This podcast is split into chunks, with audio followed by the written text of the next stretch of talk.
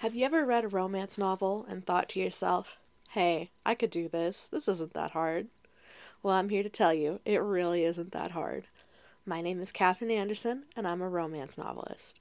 This is the Romance Ramblings podcast, where I tell you all about my experiences in Romance Landia as an independently published romance author. You might be wondering, who is Katherine Anderson?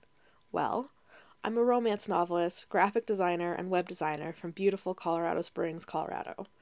I've been writing romance novels for the last three years, and I have five finished books and three unfinished books under my belt.